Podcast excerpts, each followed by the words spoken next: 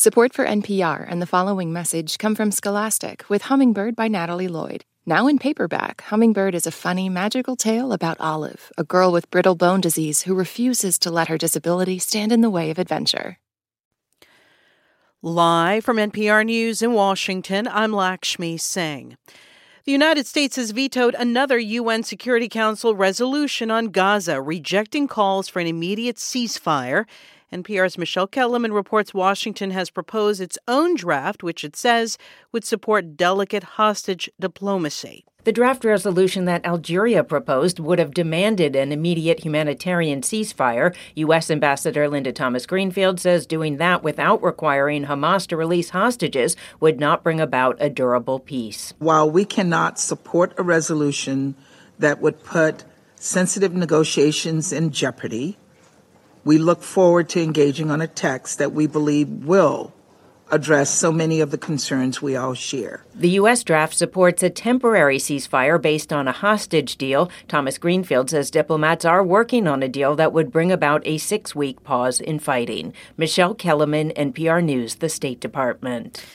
The mother of the late Russian opposition leader, Alexei Navalny, is appealing to the Kremlin to release her son's body for burial.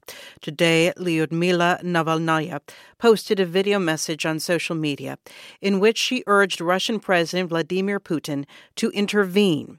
Russian authorities have refused to release Alexei Navalny's remains. They've also declined to say how Navalny died while he was in prison in a penal colony. Meanwhile, White House National Security Council spokesman John Kirby says the U.S. plans to impose a major sanctions package on Russia in response to the death of opposition leader Alexei Navalny. Jury deliberations are underway for a second day in the National Rifle Association's corruption trial.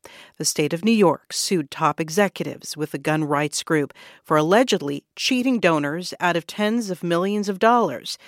NPR's Brian Mann was outside the Manhattan courthouse this morning. This lawsuit, brought by New York Attorney General Letitia James, claims former NRA CEO Wayne LaPierre and his leadership team misspent more than $64 million using money donated by gun owners to fund their lavish lifestyles, paying for private jets and designer clothing.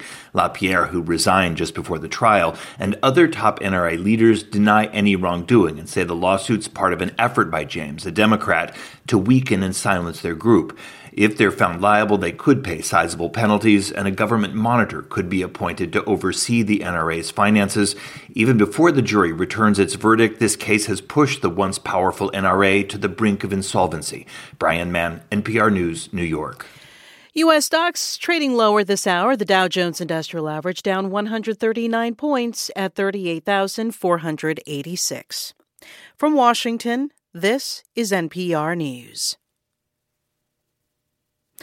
Some of the biggest retailers in the U.S. are providing updates on their business this week. NPR's Scott Horsley reports it's a mixed picture of what's happening with consumers. Walmart sales rose nearly 6% in the most recent quarter. The discount retailer saw more customer visits, but the average shopper left the store having spent less money. Walmart says while prices have started to come down for some groceries like milk, chicken, and seafood, that's less true of packaged foods and other merchandise. Home Depot is projecting softer sales this year as high interest rates continue to weigh on the housing market. Last week, the government reported a sharp drop in spending at home improvement stores in January, although that was partly blamed on severe winter weather. Scott Horsley, NPR News, Washington. Researchers have discovered what may be one of the oldest Stone Age megastructures in Europe, a stone wall that's underwater. Here's Ari Daniel. The echo sounders first revealed the anomaly, a ridge about half a mile long on the bottom of the Baltic Sea. A camera showed it was made of thousands of rocks lined up to form a stout kind of wall.